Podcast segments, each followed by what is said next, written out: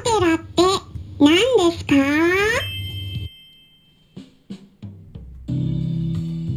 こんにちは。サラホリスティックアニマルクリニックのホリスティック獣医サラです。本ラジオ番組ではペットの一般的な健康に関するお話だけでなくホリスティックケアや地球環境そして私が日頃感じていることや気づきなども含めて様々な内容でイギリスからお届けしておりますさて皆さんいかがお過ごしでしょうか？私の方はですね最近スケジュールがいろいろと立て込んでおりましてちょっとバタバタしております、まあ、最近ね露出が増えたせいかさまざまな飼い主さんからご相談などの依頼とかメッセージがねドカッといただいてますね。だからねちょっとね昨日も結構一日の中でもねスケジュールがキツキツに入ってたんですけど、まあ、こうやってね私がお伝えしたい内容を受け取ってくださる方々が増えてるっていうのはありがたいなと思っております。あとねこの前インスタライブ行ったということでね皆さんにもお伝えしているんですけれども日頃を対応させてもらってる飼い主さんからねなんかインスタグラム見ることができなかったっていうねお声をいただいているんですね。あのインスタライブね、うん、インスタグラムのライブねこれねただね私チェックしたんですけどパソコンからだったらアカウント持ってない方も見れたんですね。だからねパソコンからちょっとねあの見ていただくといいかもしれないです。あとは携帯電話でも Google Chrome とか使ってみたりサファリとか、うん、あのそういうのを使ってそこからリンク先を開けていただくと見れるかもしれないのでね是非ちょっと見れなかった方ねあのそちらあのちょっともう一回 トライしてみていただくといいかもしれないです。あとはどうしてもできない場合はねアカウントを取るっていうのですね。アカウント取るの面倒だと思うんですけど、うん、あの今後もね私ライブやっていきたいなと思ってるのであのアカウント取っちゃうといいかもしれないです。まあ本名を出さなくてもねいいのであの偽名とかでねアカウントを取ると他の方々のライブとかも見ることができるのでえちょっとねやってみていただくように、えー、試してみてください。ということで、えー、お伝えしたんですけれどもね本日イベントがあるんですよ。覚えてますかね？はい5月14日本日の夜10時10分からクラブハウスのペットのホリスティックケアクラブにて簡単ペットのハーブ入門というタイトルでお話しさせていただきます。はいイエーイ。ということでねハーブって言ってもいろんなタイプありますけれどもペットに動物たちに気軽に取り入れられるようなハーブについて皆さんにご紹介できたらと考えています。なのでね興味のある方いらっしゃったら是非お気軽にルームの方に遊びに来てください。えクラブハウスもね あのちょっとアカウント持ってないとこれは見れないんですけれども聞けないんですけどね。あの撮りたい方いらっしゃったらねあのちょっと審査はありますけれども日頃対応させてもらってる方だったら私の方から招待させてもらいますので、え、興味のある方いらっしゃったら直接私の方にメッセージください。でハーブをね取り入れてみたいんだけどどこから試してみたらいいのかわからないっていう方ねご質問もお答えしていきますのでぜひぜひお気軽にご参加いただけたらと思います。さてですね今回はワンちゃんの関節のケアに関するご質問にお答えしていきます。質問箱にいただいたご質問こんな文章でした。いただいた文章をそのまま読み上げていきますね。今オランダに住んでおります。まるまると申します。10ヶ月のマルプを飼っております。約1ヶ月前にそんなに高くないソファーからジャンプした際に右講師を痛め泣き救急で病院に行き診察してもらいパテラと言われました。救急病院からは気になるようならかかりつけ医で見てもらうようにと言われその日は痛み止めだけで帰宅しました。その後数日他に同じ犬種の犬が2匹いて3匹でよく部屋を部屋の中を走っていた時足に違和感のあるような動きをしていましたのでかかりつけ医に見てもらい専門医がいる病院を X レイで見るために予約しました。X-ray というのはあレントゲンのことですね。その後なるべく絨毯のあるところジャンプをしないようにと見ていたらこの2週間は普通に歩いていて自分で足を調整するような行動は見ませんでした。そして今日 X-ray をしに行ってきて手術を進められました。手術ができる状態だということを言っていました。コロナで直接獣医師とお話ができず病院内で電話で話すことしかできないので X-ray を見たわけではありません。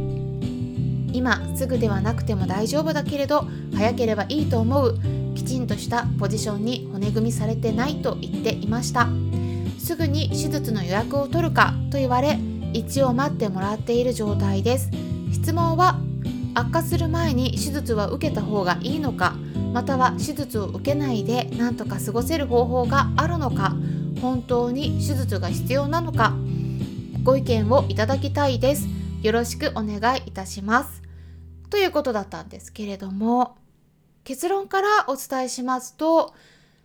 手術はですね悪化する前に受けた方がいいです。うん。でもねえーと、タイミングとしてはどのくらいひどいのかといったグレードで決まります。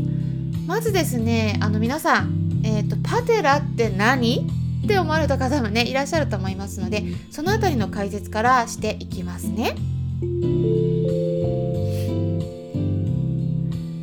ね小型犬と一緒に暮らしている方の中にはパテラっていう名前について聞いたことのある方もきっといらっしゃるのではないかなと思うんですがパテラっていうのはまずね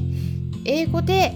えー、パテラっていうんですけど、えー、これはねスペルで PATELLA っていうんですが、えー、これ英語でパテラ。日本語で訳すと室外骨っていう意味になるんですね。室外骨っていうのは漢字3文字で室というのは膝という漢字外というのは蓋という漢字そして骨というのは骨という感じですね。で室外骨って読むんですけれども簡単に言ってしまうといわゆる膝のお皿になります。でパデラと言ったら厳密にはねだからこの膝のお皿を意味するので病気の名前ではないんですが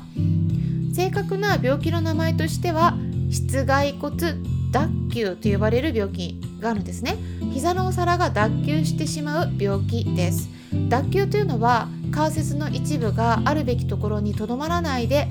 ずれてしまうことを言うんですね。膝のお皿が外れてしまうんです。なぜこれが起こるのか。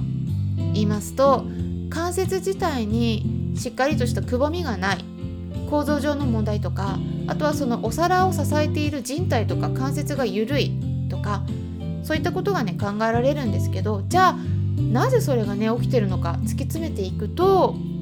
なりやすい犬種っていうのがあるんですね。だからもともとの犬種としての遺伝とかがあるのではないかと言われています。例えばですねこの病気圧倒的に小型犬に多いんですけれども今からお伝えしますので犬種一緒に暮らしているワンちゃんがそのね犬種に当てはまっている場合は是非注意してみてください。はい今からあげます。プードル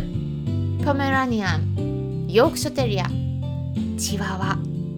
フレンチブルドッグラサアプソキャバリアキングチャールズ・スパニエルビションフリーゼパグブルドッグウェストハイランドホワイトテリアジャック・ラッセル・テリアそしてシーズーどうでしょうか？当てはまってたらちょっと注意です。具体的にね、どう注意したらいいのか言いますと、やっぱりね、フローリングなどで滑らせないようにしてあげた方がいいですね。今回の話のように、ジャンプしたり足を滑らせたりして突然キャンと泣いてそこから発症ってね発覚することがすごく多いですこれはね意外とあとねこれ意外と知られてないことなんですけど、うん、ウェブサイトとかにもねあんまり載ってないことなんですが1歳を過ぎてない子犬の頃に虚勢手術とか避妊手術してる場合は特に注意した方がいいです。これもね関連してるんじゃないかっていうことも一部の論文などで指摘されているんですね。骨とか関節の成長に男性ホルモンとか女性ホルモンが関係してるからなんです。だから一部の獣医さんは1歳過ぎてからの方がいいんじゃないかっていうことも言っています。ちょっと早くね手術しすぎると、えー、このね室外骨脱臼お皿が外れる問題がね起こりやすくなるんじゃないかっていう先生もいるっていうことです。ちなみにですね猫ちゃんはほとんどこの病気にはならないんですけれどもまあ整形外科の先生のお話によると時々あるっていうことなのでね。だから生活環境、うん、よくね注意してあげてください。滑らないように。あとはね手術のタイミングなんですけれどもまあ状態がどのくらいひどいかによって変わります。グレードが1から4まであるんですね。ただ2から3あたりの段階で手術した方がいいよって言われています。えなぜかと言いますと4まで進行すると結構ね関節とか骨がね変形してくるんですね。うん。でそうすると手術が難しくなります。例えばねオランダの研究によると手術の成功率としてグレード2の場合は100%なんですね。でもね手術した後の再発率としてグレード3の場合は11%グレード4の場合は36%という結果が出てます。だからグレード4になっちゃうと11頭手術あ10頭手術したとしてもその後ですね3から4頭の子が再発するっていうことになるんですね。でまだ若い子だったらね特にこの先長い人生になるので痛みを抱えながらずっとね生きていくっていうことを考えるのであればそれよりもねできるだけ早い段階で手術してまあ一時的にねあの痛みは手術後どうしても出ますけれどもでもその後ね、うん、楽しく暮らしていける方がいいんじゃないかなって思いますね。ということで、まあ、今回は関節パテラの問題に関するご質問にお答えしていきました。是非参考にしてもらえたら嬉しいです。よろしければねいいねボタンのクリックとかフォローもしていただけたらさらに嬉しいです。ということで、えー、それではまたお会いしましょう。ホリスティック獣医サラでした。